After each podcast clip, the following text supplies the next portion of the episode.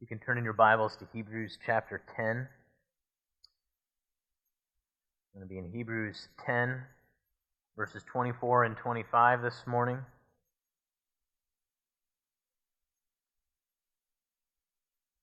I'm going to be looking at Hebrews, well, 9 and 10, but focusing on 24 and 25.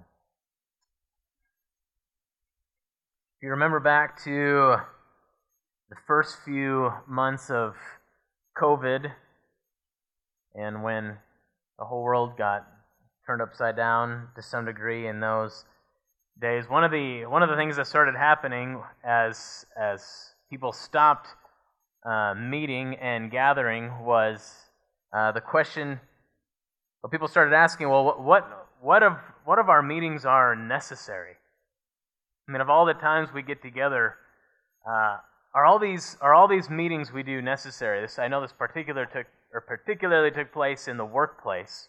You know, that's known for meetings, and there's books out there called like you know Death by Meeting and things like that. Are all these meetings necessary? Uh, and it, during that time, you know, as many churches shifted to online services, at least the unintended effect of that was uh, it's hard to not ask is going to church necessary? Is it necessary to gather together? And based on uh, what people figured out was based on their theology that whether they knew they had it or not, uh, that affected how they answered that, that question. Is the gathering of God's people necessary? Or is this something that's elective? Uh, our, our text this morning answers that question very clearly. Before I read verses 24 and 25, I want to, I'm going to read Hebrews 9, verses 1 through 12. And then I'm going to read in chapter 10, I'm going to start in verse 19 and read through verse 25. So Hebrews 9, beginning in verse 1. Now, even the first covenant had regulations for worship and an earthly place of holiness. For a tent was prepared, the first section, in which were the lampstand and the table and the bread of the presence. It is called the most, or it is called the holy place. Behind the second curtain was a second section called the most holy place, having the golden altar of incense and the ark of the covenant covered on all sides with gold in which was a golden urn holding the manna, and Aaron's staff that budded, and the tablets of the covenant. Above it were the cherubim of glory overshadowing the mercy seat. Of these things we cannot now speak in detail. These preparations thus having or thus have been or these preparations having thus been made, the priests go regularly into the first section, performing their ritual duties. But into the second, only the high priest goes, and he but once a year, and not without taking blood which he offers for himself and for the unintentional sins of the people. By this, the Holy Spirit indicates that the way into the holy places is not yet opened, as long as the first section is still standing, which is symbolic for the present age. According to this arrangement, gifts and sacrifices are offered that cannot perfect the conscience of the worshiper, but deal only with food and drink and various washings, regulations for the body imposed until the time of Reformation. But when Christ appeared as high priest of the good things that have come, then to the greater and more perfect tent, not made with hands, that is not of this creation, he entered once for all into the holy places, not by, the, not by means of the blood of goats and calves, but by means of his own blood, thus securing an eternal redemption. In Hebrews 10 19. Therefore, brothers, since we have confidence to enter the holy places by the blood of Jesus, by the new and living way that he opened for us through the curtain, that is, through his flesh, and since we have a great high priest over the house of God, let us draw near with a true heart and full assurance of faith, with our hearts sprinkled clean from an evil conscience and our bodies washed with pure water. Let us hold fast the confession of our hope without wavering, for he who promised is faithful. And let us consider how to stir up one another to love and good works, not neglecting to meet together, as is the habit of some, but encouraging one another, and all the more as you see the day drawing near. Father, we know that you have more for us than we understand or that we realize. But we know we need more and we want more. So would you grant us just a little bit more of an understanding and a vision for the good you have for us as we gather together in Jesus' name. We pray in his name. Amen. So as we read through the book of Hebrews, there's a there's a transition here in chapter 10. Uh, this, this, this group of, of Christians who the author is encouraging to persevere in faith, he has, he has carefully explored how uh, there is no one and nothing greater than Jesus in chapters 1 through 10. Jesus is greater than angels, he's greater than Moses, he's greater than Aaron in the Old Testament high priesthood, he's provided a greater sacrifice, he's inaugurated a new covenant. And now, halfway through chapter 10, he shifts to what a proper response to all of this looks like. He shifts his focus from explanation and exposition to implication and application. And in September, we looked at the first two of these three imperatives, these three exhortations we see here in verses 22 through 25 of chapter 10. Answering, at least one answer, one of the places we could look to in Scripture to answer what should the Christian life look like? What does it look like to persevere in faith? In the midst of suffering, in the midst of the ups and downs of life in a fallen world, even in the midst of persecution. Three exhortations that are easy to see in the text. Verse 22 draw near to God. Verse 23 hold fast the confession of your faith.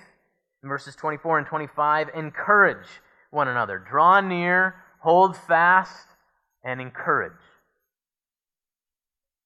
I think it's worth lingering on this third exhortation for, for two reasons. One, just because I think it's often neglected today, but second, I think it's often misunderstood today too, as we focus on verses 24 and 25. Far too many of us neglect and undervalue and misunderstand the glory of God's gathered people.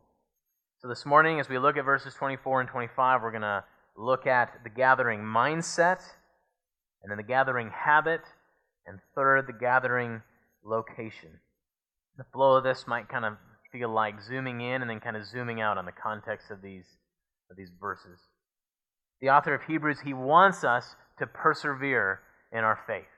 He wants us to persevere. He, he writes at the beginning of chapter 6 that he wants us to go from, from the elementary doctrine of Christ to go on to maturity.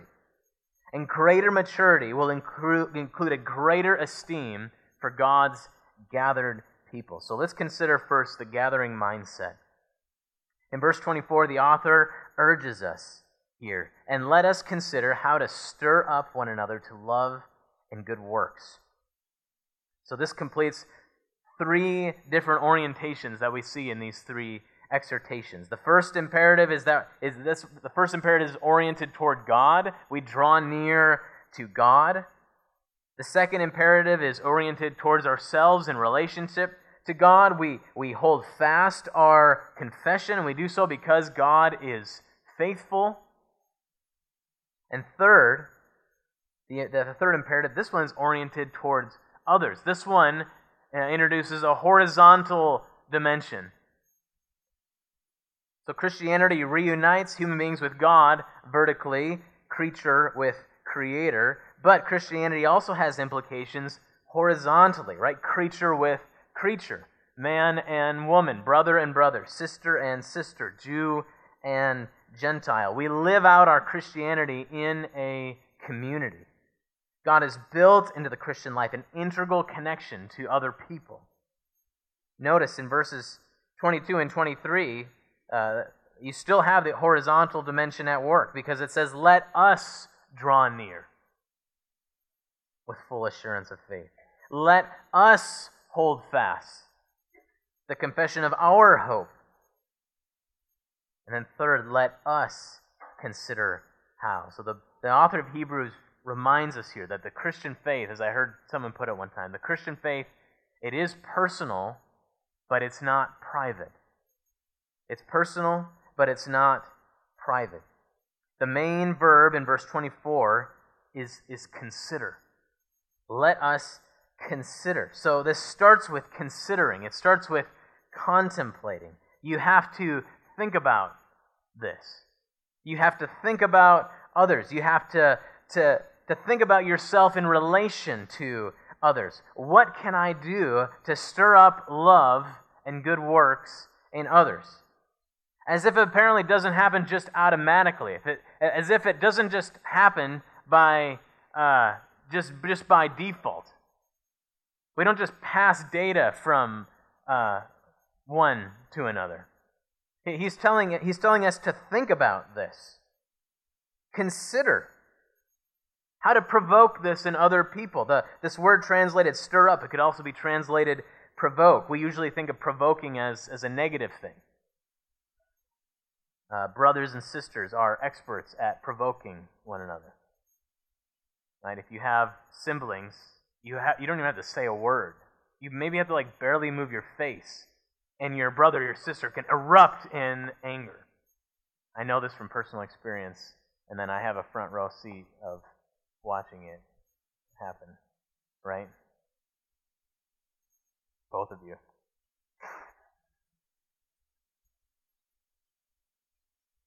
This, but but uh, provoking one another, it doesn't have to be negative. It can also be positive. This is but this is why we have to consider. We have to consider what our words provoke in others. We have to consider what our actions provoke in others.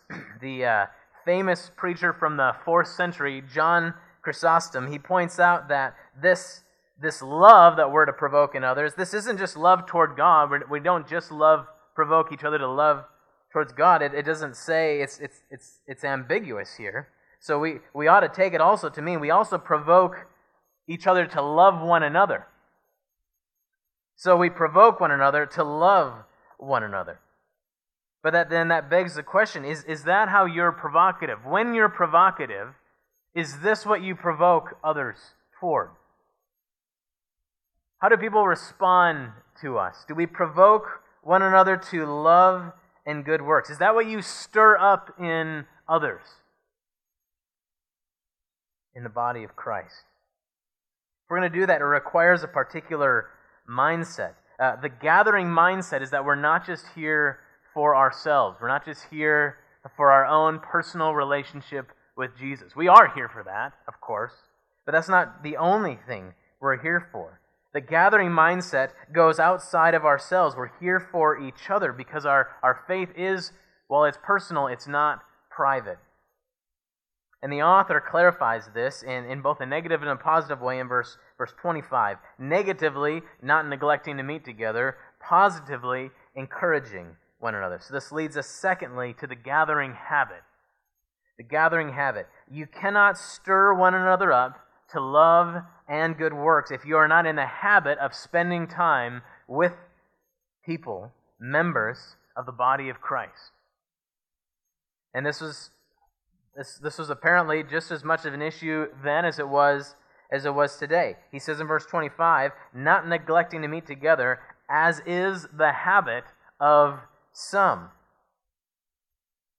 It's almost as if he's, he's, uh, he has an idea, or they would have an idea who, who these would be, who have developed this habit of, of not meeting with the brothers and sisters. Apparently, they're believers connected to this congregation who neglected meeting with them. Their habit, the routine they had cultivated, was to neglect the meeting, which, which require, requires that we, we reflect what are my habits? What habits have I cultivated? Human beings are creatures of habit.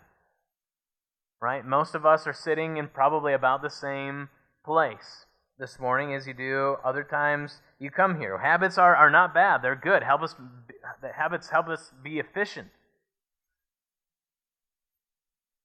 And some, even some habits of neglect are good. It's, it's good to neglect, probably, it's probably good to neglect the snooze button on your alarm clock.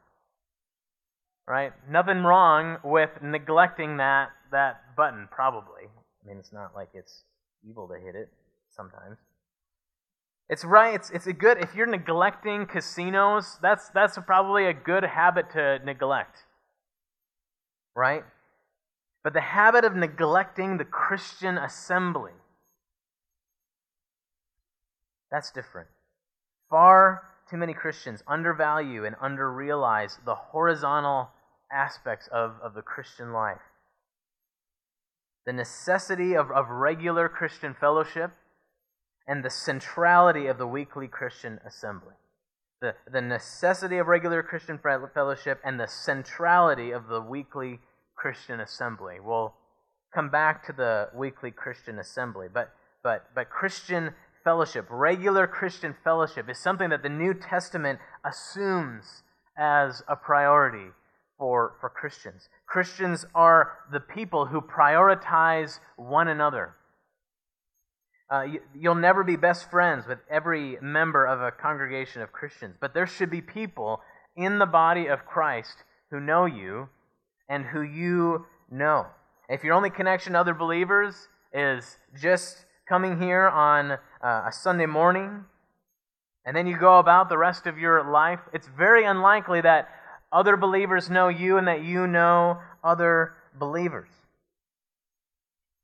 Far too many churches actually just reinforce this today. Far too many churches, maybe sometimes I think with good intentions, uh, they, they, they, they put on a production on Sunday mornings. They reinforce this idea that your Christian faith is just your, your own individual thing. Right? Pastors are, are public personalities who uh, have, have brands connected to their, to their names, and they have social media uh, profiles to keep updated for people to follow. And then church staff and, and uh, uh, pastors, they're, they're, they're, they're event planners, they're, they're production people. People show up for like an event is, is how is how church feels. It's like it's like coming to a to a movie or a concert or a sporting event. This has even affected how churches are designed when they're when they're built these days. They're built more like uh, movie theaters and concert venues and sporting events are, are, are designed. So people come, and, and we know what to do in these types of settings. We come, we, we take it all in, we are uh, amused, uh, we like how this makes us feel, we like how this makes us think. We maybe even like how it challenges us personally. But it's all individual, it's all compartmentalized, it's all neat and clean, but it's not New Testament Christianity. It's not how the New Testament describes Christianity. Every Christian who reads Hebrews 10 24 and 25 should ask Does anyone know me? Do I know anyone? Does anyone know how my soul is doing? Or is that something I keep to myself? That's all on my own. The word encourage here in verse, verse 25 is the same, same word we see in Hebrews 3.13, where the author is making a similar point back in chapter 3. He writes in verse 12, Take care, brothers, lest there be in any of you an evil, unbelieving heart, leading you to fall away from the living God. And the solution in verse 13, but exhort one another. That's the same word, exhort. We could say, encourage is a legitimate translation, but exhort, but encourage one another every day, as long as it is called today, that none of you may be hardened by the deceitfulness of sin. So we're to encourage and exhort one another. And the question is is that part of your Christian experience? Is it integral part of your Christian experience? Or is it something that's rare in your Christian experience? Are you on the sending end of encouragement and provoking to love and good works? Are you on the receiving end of encouragement to love and good works? A lot of times the excuse is, well, I, I would, but it, no, you know, no one wants to, no one's interested in that. Or I've tried and it doesn't, it doesn't, it doesn't go well. Eh, I mean, let's be honest. Isolation is is easy. This this doesn't always go very well, and, and isolation's easier. Fellowship takes effort. Fellowship takes patience. Fellowship takes long suffering.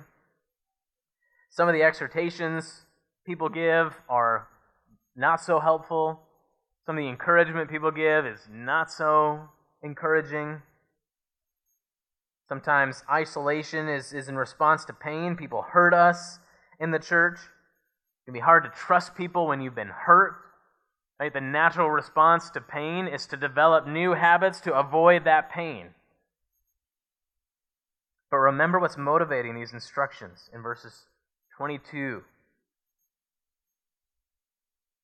or sorry, back to verse 19. What, what's motivating all these instructions in verses 22 to 25 is, is what he summarizes and bases all this on in verses 19 through 21.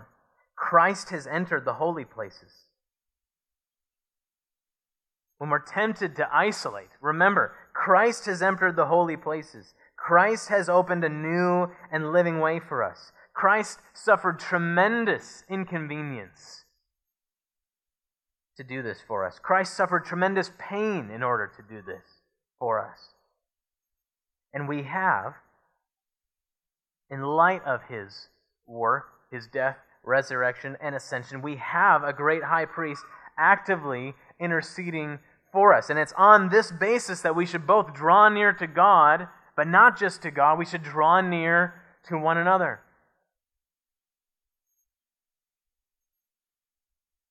Notice the urgency here at the end of verse 25. We're to encourage one another all the more as you see the day drawing near.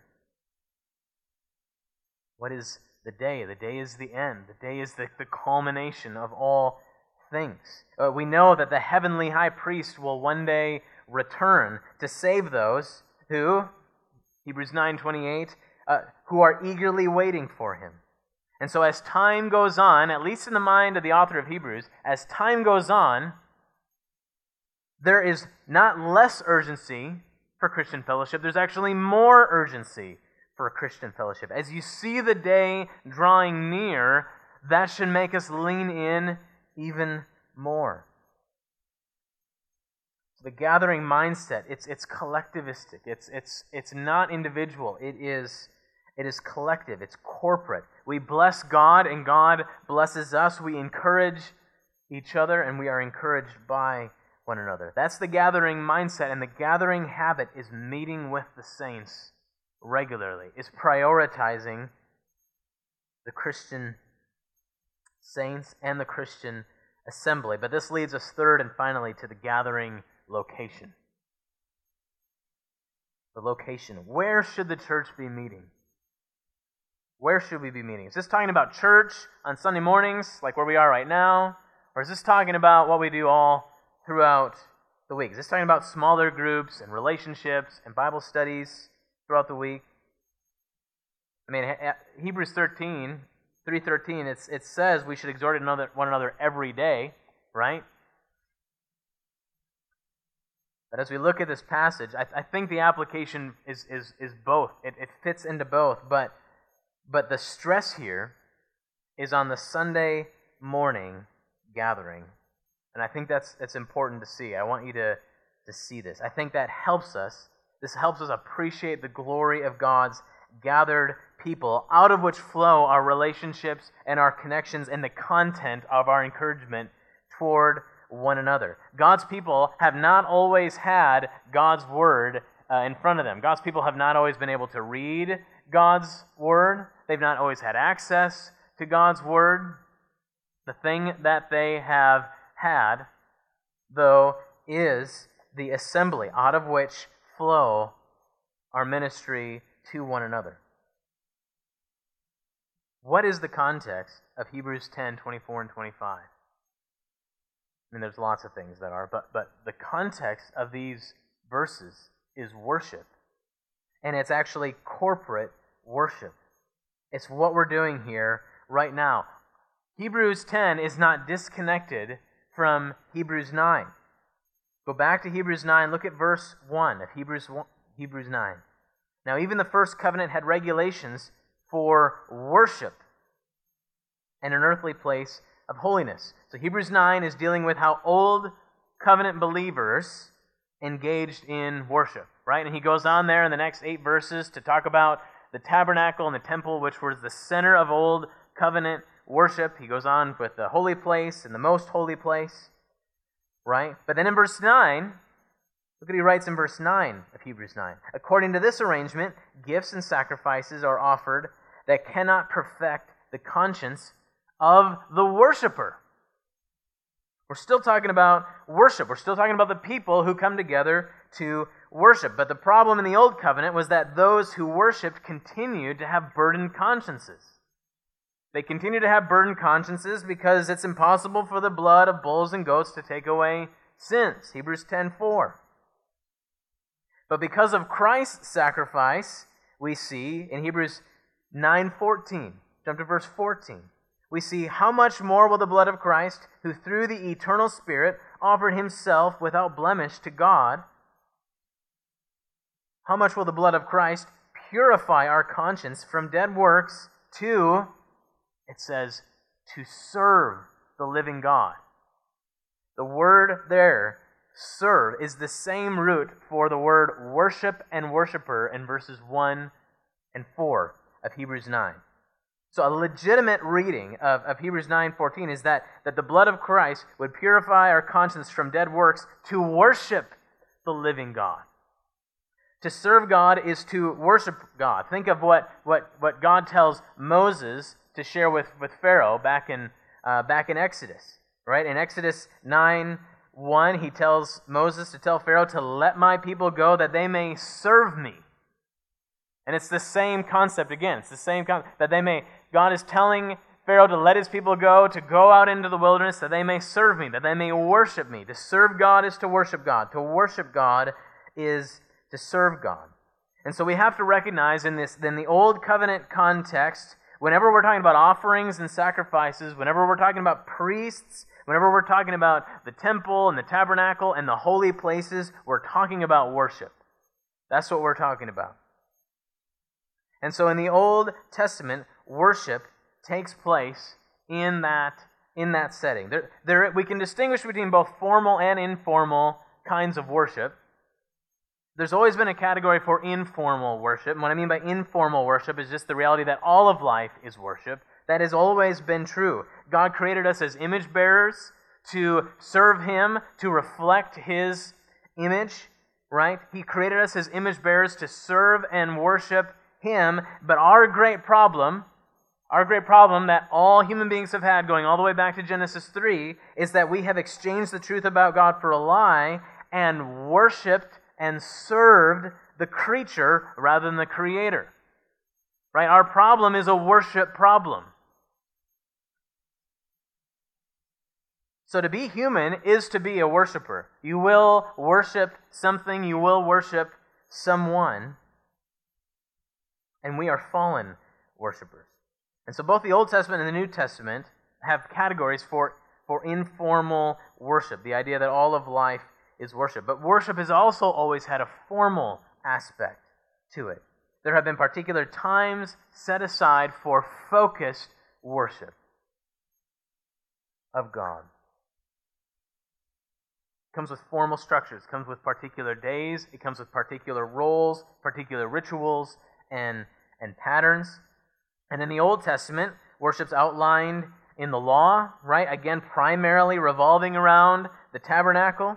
Uh, this is what the author of Hebrews points out in chapter 9. This is, what he's, this is what he's talking about in chapter 9. In Old Testament worship, God's people drew near to him, right? And in that case, he was, he was present with them in the temple. He's in the Holy of Holies. They draw near to him, now not, not into the Holy of Holies, right? Because that's just one person once once a year, not without blood, right? But they'd come close They draw near to God. They would acknowledge together His greatness and His goodness. We know at least by David's day, David's day there was a musical component to this. We read about in Chronicles that David is appointing musicians and, and, and singers who are a part of this. Now maybe there were some all from the beginning. Uh, we don't we don't know for sure. We we know God's people have always sang. You think of God's people singing uh, uh, after in uh, Exodus 17 after he he rescues them from from Egypt. But there isn't necessarily always singing isn't just worship. A lot of times people say worship we assume worship is, is the singing of God's people. That isn't that isn't worship. You have all kinds of information about worship without any talk of singing in, in places in, in the New Testament. That doesn't mean worship is not singing is not worship. It it is. But uh, we, we need to change our vocabulary. Uh, we aren't we didn't conclude worship and now we're doing something else right now. This is all worship. Sorry, getting off track. So in Old Testament, they would, they would gather together, they would draw near to God, they would acknowledge together His greatness and His goodness, they would acknowledge their sin, right? And then they were reminded that God forgives their sin, right? That's they had they brought sacrifices, there would be sacrifice. God would forgive their sin. That's what that was the role of the priests, right? But we know that all of this was ultimately inadequate for fallen human beings. It was inadequate. And the author of Hebrews has described this at length. It did not completely relieve the conscience of the worshiper. But now, Christ has appeared as a new high priest. There's a new worship program that started with Christ. We have a new high priest. He has offered a new sacrifice. He has brought new blood. And Christ is now the mediator of a new covenant relationship with God so that further sacrifice is not needed. Look at Hebrews 10, beginning in verse 15. And the Holy Spirit also bears witness to us. For after saying, This is the covenant that I will make with them after those days, declares the Lord, I will put my laws on their hearts and write them on their minds. And then he adds, I will remember their sins and their lawless deeds no more. That is what that's describing the new covenant that we are now under. But then look at verse 18. Where there is forgiveness of these, there is no longer any offering for sin. There is no longer sacrifice connected. At least there's no longer blood connected with worship. There's blood has no place. None of us brought blood this morning, and you shouldn't have. And that's because of where worship takes place now. That's because of the gathering location for us this morning. In the New Testament, under the New Covenant, the gathering location is heaven. It's heaven. Where is our high priest right now? He's in heaven. Hebrews 4, he's, he's the high priest who's passed through the heavens. Hebrews 7, he's exalted above the heavens. Back in chapter 9, he's the one who has entered heaven itself, entered into the holy places. So then now look at verse 19, chapter 10. Hebrews 9, 10, 19. Therefore, brothers, since we have confidence to enter the holy places by the blood of Jesus, we worship God in the holy places. We worship Him in heaven. The New Testament gathering location is heaven. We come together here on Sundays, in a sense, to go to heaven together. Just to reemphasize this point, just jump ahead to Hebrews 12, verse 22, where he says, We have not come to Mount Sinai, right? Mount Sinai, where God brought his people after he rescued from Egypt. And what does he give them at Mount Sinai? He gives them the law and he gives them instructions for the tabernacle, right? But the author of Hebrews in chapter 12, 22, he says, You haven't come to Mount Sinai, but you have come to Mount Zion and to the city of the living God, the heavenly Jerusalem, and to innumerable angels in festal gathering, and to the assembly of the firstborn who are enrolled in heaven, and to God, the judge of all, and the spirits of the righteous made perfect, and to Jesus, the mediator of a new covenant. And so you ask, well, is that, is that literal or is that figurative? That's, that's, well, that's a bad question to ask because it's, it's, it's, it's neither. I mean, it's, I mean, it's not literal, right? Because obviously, in a real sense, we're still wait. I mean, there's a sense when this is going to be literally much more true experientially, uh, at least in terms of our, our five five senses. When when the new heavens and the new earth is is here, there's a sense in which we are not in Zion yet. So literally, no, no. But but it's not just figurative because there is some real sense in which gathered together as the people that Christ bought with his real blood. His blood was not figurative.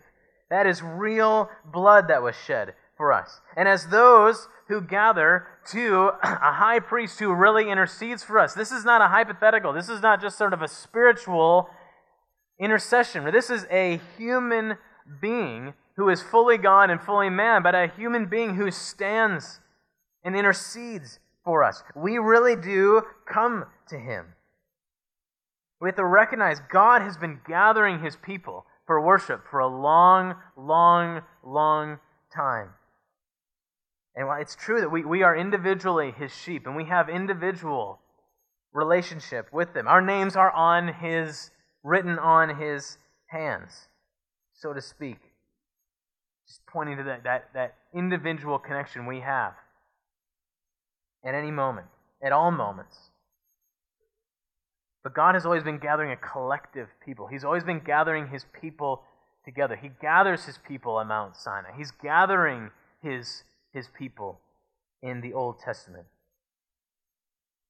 We see even at the end of the scriptures in Revelation 21 when, when the Apostle John sees the new heavens and the new earth come down. He writes, And I heard with a loud voice from the throne, saying, Behold, the dwelling place of God is with man. He will dwell with them and they will be his people, and God himself will be with them as their God. They're together. We will be together with God. That's where all these gatherings ultimately culminate. This, this gathering, along with the countless others that are taking place this morning all over the world. That's where all these gatherings uh, culminate. But right now, as, as we wait, as we persevere, as we suffer with Christ, as as, as Christ gathers his church, as the gospel goes to all nations, Christ, he graciously sends us his spirit. He fills us with his spirit, and he calls us to heaven to worship our triune God together until one day heaven comes down.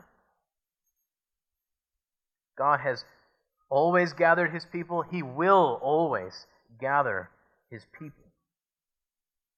The author of Hebrews has elaborated in, in chapters 9 and 10 that worship has changed in some significant ways. There's a new covenant, there's a new high priest, there's no longer any sacrifice, there's no longer any blood, but the fundamental aspects of worship have not changed.